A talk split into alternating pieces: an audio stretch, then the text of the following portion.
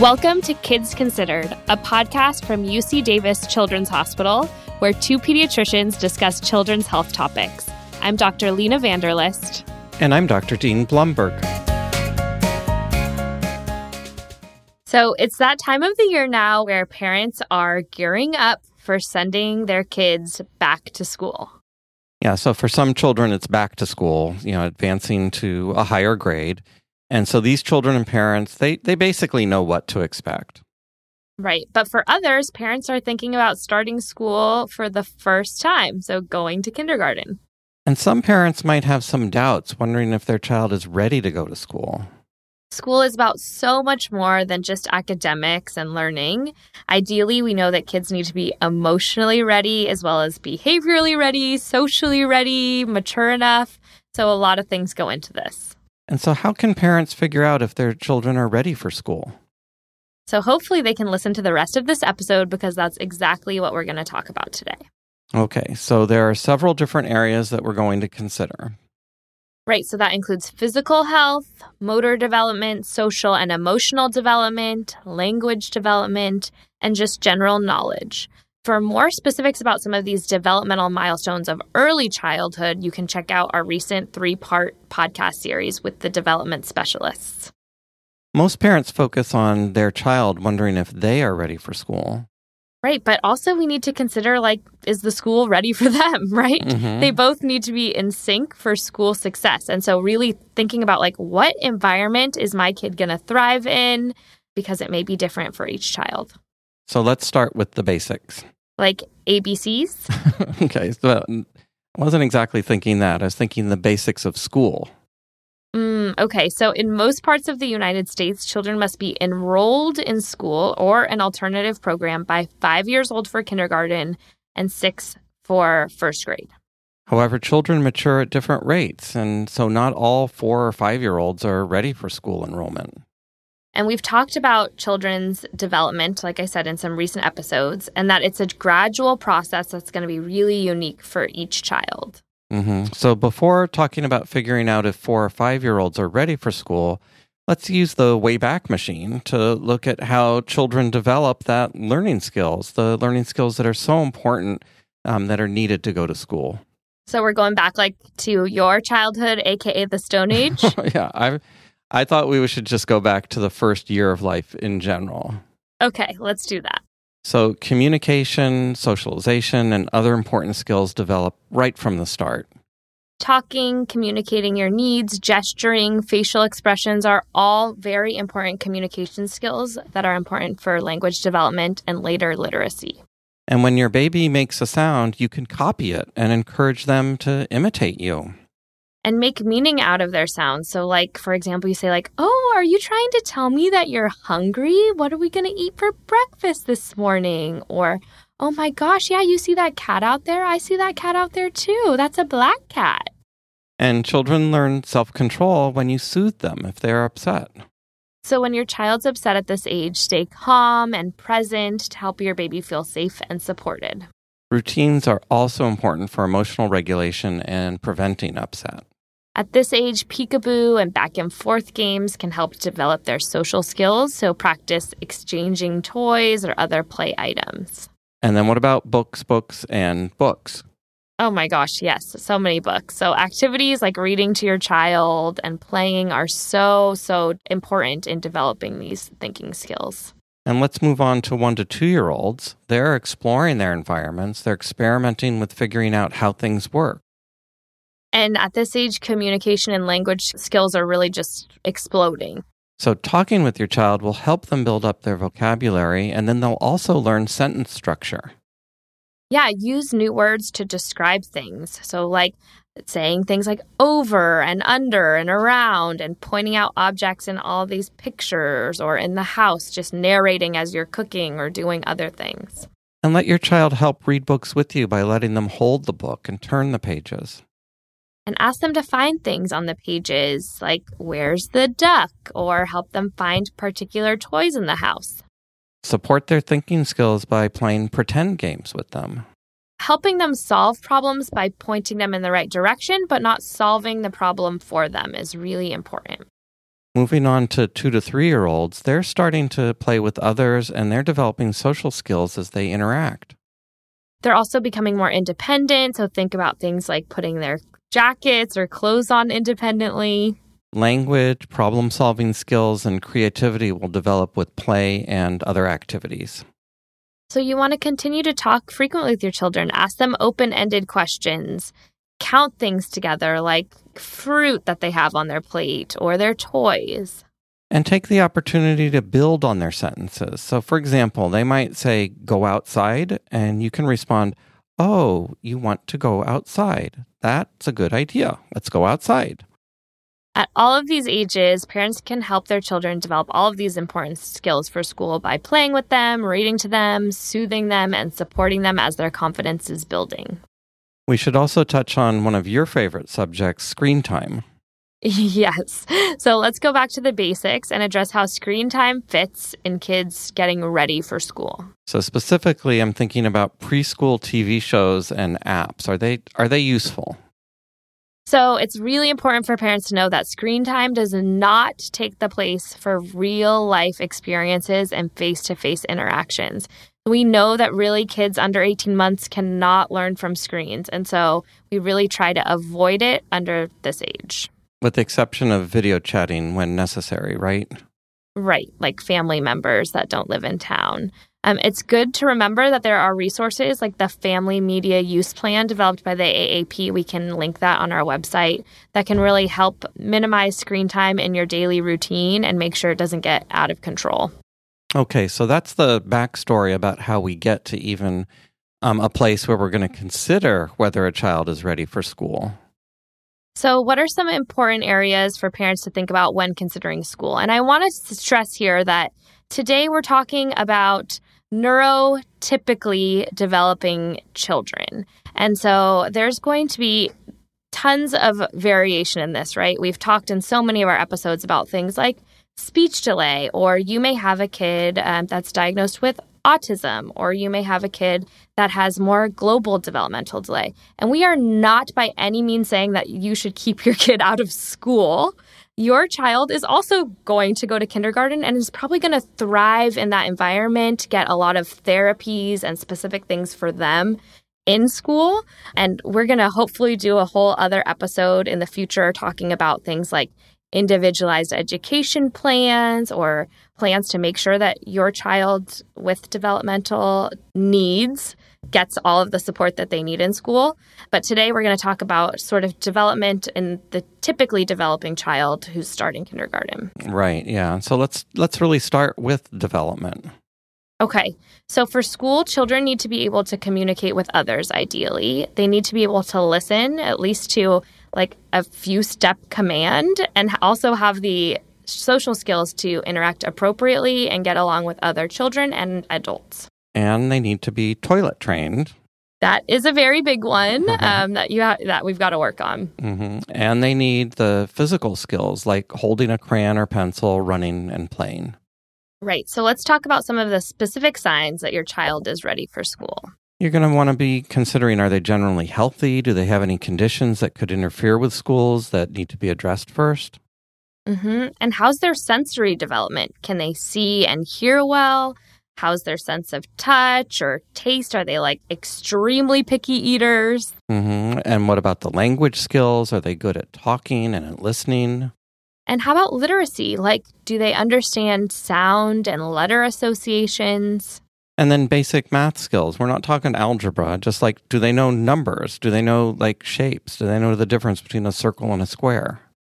And then what about their behavioral, emotional, and social development? Do they make friends and empathize with others? Can they take turns with other children? And how do they behave in a setting where there's a lot of other children around? Yeah, can they control and communicate their emotions? And can they limit aggressive behavior and control their impulses? Are they able to pay attention and focus for 10 to 15 minutes at a time? You know, can they cooperate and follow directions when the teacher is telling them things? Right. So, really think about all of these things as you're gearing up to being prepared to enroll your child in school because they're skills for the child to go and thrive in this environment. Now, we're not, again, saying that if your child does not fit all of these. So if your child is one of those who maybe cannot pay attention for 15 minutes, which is not uncommon, like how can you implement routines in your home life to address this? Or maybe you need to talk to your pediatrician about this. And so your kid may not hit all of these and is still hopefully going to succeed in school, but we we need to make sure. Yeah, so if they don't have these skills, then they're likely to, going to get frustrated. They may be disruptive to the rest of the class. And really, then you've identified areas that you can address with your pediatrician so that they can thrive in school. Absolutely. So, some schools will do their own screening or readiness tests to see if the child is ready for school. And these tend to focus more on academics rather than social and behavioral issues. Oh, yeah. I saw one of my good friends child is starting kindergarten mm-hmm. this next upcoming year. And she showed me like this test that they needed to take for one of the schools, which was like kind of intense, honestly, that I thought for a kindergarten. I was like, geez, they have to test into kindergarten these days. I thought all they had to do was sit in a circle. But yeah, they're not infallible because some children who don't do well on these tests end up doing totally fine in school. Like, I think we tested into something for something called GATE, which was like the gifted program when I was in elementary. And I did not get into that program. And I would say I ended up doing fine. Yeah, yes, you did. you did fine. Yeah, if these tests are used by the school, then they can be useful because they can be used as a tool to guide development and curriculum. And, and really, as you mentioned, they really shouldn't be used as a gatekeeping test for the school. But if they point out certain areas, then those areas can be addressed. Right. So if the test identifies a particular area where your child may have delayed milestones, then it can be useful to pay attention so that you can do a little bit more focused special attention and work in this area. How about children who are old enough to attend kindergarten, but parents decide to delay kindergarten? Because this is something that many parents consider, especially if their child's birthday is near the cutoff date for school entry. Right. Some parents think that being older than average for a grade will give their kid an advantage, maybe not only in academics, but also socially and in sports. But it turns out that's not necessarily true. If they are ready to start school, then delaying school entry denies them being in the best environment for their learning and development. Right. And in fact, there is research to suggest that there is a greater risk for behavior problems in adolescence for children who are old for their grade. And we should point out that there are some studies that suggest that the youngest in a class may have more academic challenges. However, these problems are resolved by third or fourth grade. So you've decided, yes, your kid is ready for school. So what comes next? I guess it's just going to be going to school. right. So that question was a bit vague, I admit. What I wanted to get at was preparing your child for school. How do you, how do you prepare your child for going to ah, school? Uh, yeah, so this is really important, right? Because it's going to be a big change to their routine, a new routine for them, and so we have to set them up for success. So if possible, It'd be great if you can visit the school ahead of time so your child can see the building, the playground, the surroundings.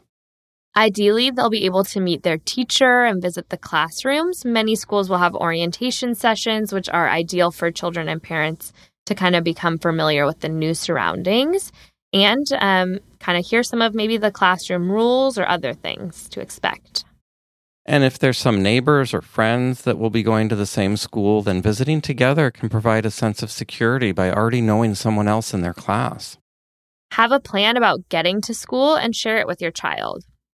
Are they going to be walking? Hopefully, not by themselves in kindergarten, but maybe with an adult. Are they going to be carpooling or taking a school bus? So, talk about going to school with your child, and an easy place to start is by talking about your experiences as a young student. And share all of the positive experiences you have. You didn't want to scare them with your anxiety or worry. Um, and by sharing your own personal experiences of having fun in school, this is going to alleviate a lot of their anxiety and worry. Mm-hmm. There are lots of books that revolve around starting school, and these can be really good starting points to kick off discussions with your child. Yeah, and it's really important to get into a regular sleep and wake schedule several weeks before school starts and setting a regular bedtime and morning routine because if kids have not been in this routine, it can be quite jarring. And then we've talked a lot about how sleep is so important for learning and um, like knowledge consolidation. And so sleep is essential to get that on track before going. And it can be useful to pick out their outfit for the next day the night before, just so there's one less thing to do the next morning. And if possible, let the kid choose their own clothes. Um, you may have some wacky outfit choices, but that's okay. uh-huh. Remember, routines are really important for children to feel in control. And sometimes children just don't want to go to school. This is called school refusal or school avoidance. Up to 5% of children may refuse to go to school or create reasons why they shouldn't go. So, this is really not uncommon. They may say they aren't feeling well, they may have some vague symptoms. This is often related to anxiety, and this can result in headaches or stomach aches, nausea, dizziness, and sometimes the kids get so anxious they hyperventilate. But you can differentiate these vague symptoms from other causes of illness by more definitive symptoms so they won't have fever or diarrhea or vomiting. That would be more likely to have like a true physical basis. Children with school anxiety usually don't know exactly why they don't feel well, and they often can't explain why they're upset. Sometimes the school refusal is because they're afraid or they're doing poorly at school. They may be having problems with other children, like being teased or bullied. And some children really have a fear of using the school toilet. That's a really common cause of school refusal. And constipation, which we addressed in our constipation right. episode. Yep. And some kids feel the teacher's being mean to them or has it out for them. Mm-hmm. So, what can parents do when their children just don't want to go to school? If the child isn't feeling well, one place to start is by bringing them in to make sure that there isn't any true physical illness. So, see their pediatrician and then try to understand the pressure your child is feeling. Yeah, consider possibilities. Like, talk with them openly and sympathetically and supportively and try and understand what could be upsetting them. And if you find out, then try to resolve any kind of stressful situation at school. Right. So if there's like a bully, then you might need to discuss this with school staff. Yeah. I mean, this obviously needs to be resolved before returning to school. Yep. And you want to empathize with them, let them know you understand their concerns. And at the same time, you have to insist that they need to go to school. You let them know that they're healthy, that their symptoms are due to worrying about school or relationships or whatever it is that you found when you're exploring this. And keep coming back to explain that they are required to go to school. And they may continue to pressure you to stay home. But the longer they're out of school, you know, the more challenging it's going to be for them to return to school. Mm-hmm. So you really want to talk about this with their teacher, the principal, the school nurse, and let them know so that you guys are all on board with having a plan to allow them to stay at school. And then follow through. You got to be firm on school mornings. Don't bring up physical symptoms, since if you start asking about them, then they'll remind the child and might worsen the symptoms. For some kids with more severe anxiety, you may need to ease into returning to school. Like start the routine, get up and get dressed at the usual time for school, and then walk or drive to school, but then maybe come back home that first day. And then the next day, maybe they can go for a half day or return to full days in the next few days. You know, if school refusal is prolonged, if it lasts for a week or more, then you might need some professional support. Your doctor may recommend getting a therapist, psychologist, or psychiatrist. And these professionals can go into more depth to address the root causes of school refusal. Make sure that your family really prioritizes school. Try to prevent children from missing any days unless they need to, such as if they're sick. Your child may feel that they're being left behind by their classmates when they miss school, and it can be challenging for them to catch up.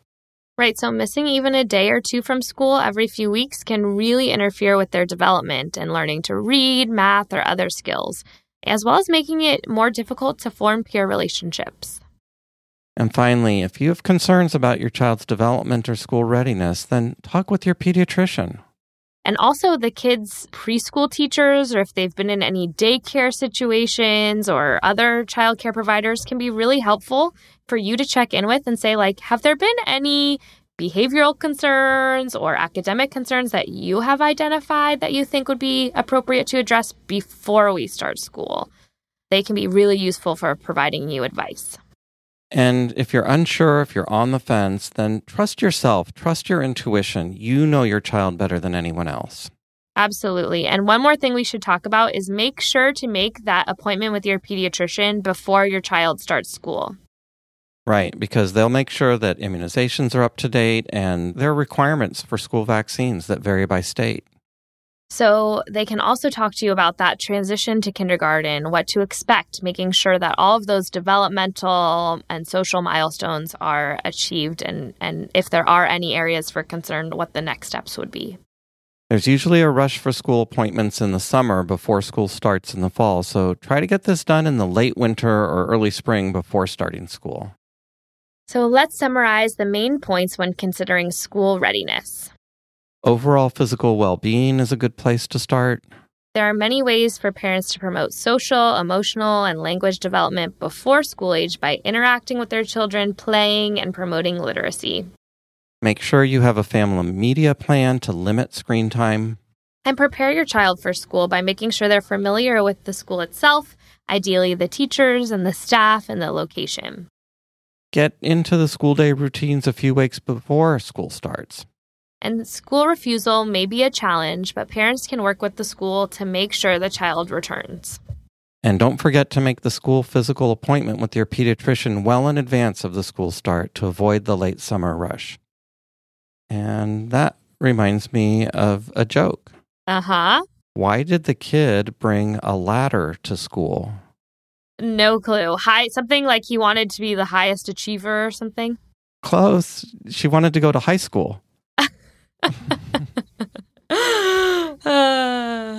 Did you have any experiences in your family with um, school refusal or avoidance? No, I'm a true nerd. I always loved school. I mean, as we got older, my brother was the opposite. He is four years older than me and he did not love school. And so, especially when he was a teenager, not like the kindergarten age range, more like the lazy and resistant teenager phase, like he just didn't want to get out of bed in the morning. And so my poor father would have to drop me at school early because I liked to be there like way before school started and then come home and like literally every day battle with his teenage son to get him out of bed to get to high school. Well, part of that was the high school probably started too early for the normal teen brain, which we talked about at a previous episode. we did, and it's improved um, here, at least in Sacramento. I think that that has done wonders for some of my teenage patients. That wraps up this episode of Kids Considered. You can find more information on our website, kidsconsidered.ucdavis.edu. Follow us on Twitter at kidsconsidered and Instagram at kidsconsidered. If you have feedback on this show or topics you would like us to discuss in the future, we would love to hear from you. Please call us. Our number is 916 915 3388. Or email us at kidsconsidered at gmail.com. Please rate us on iTunes or wherever you subscribe to your podcasts. Thank you for listening, and we hope you will join us for our next podcast. Kids Considered is sponsored by UC Davis Children's Hospital.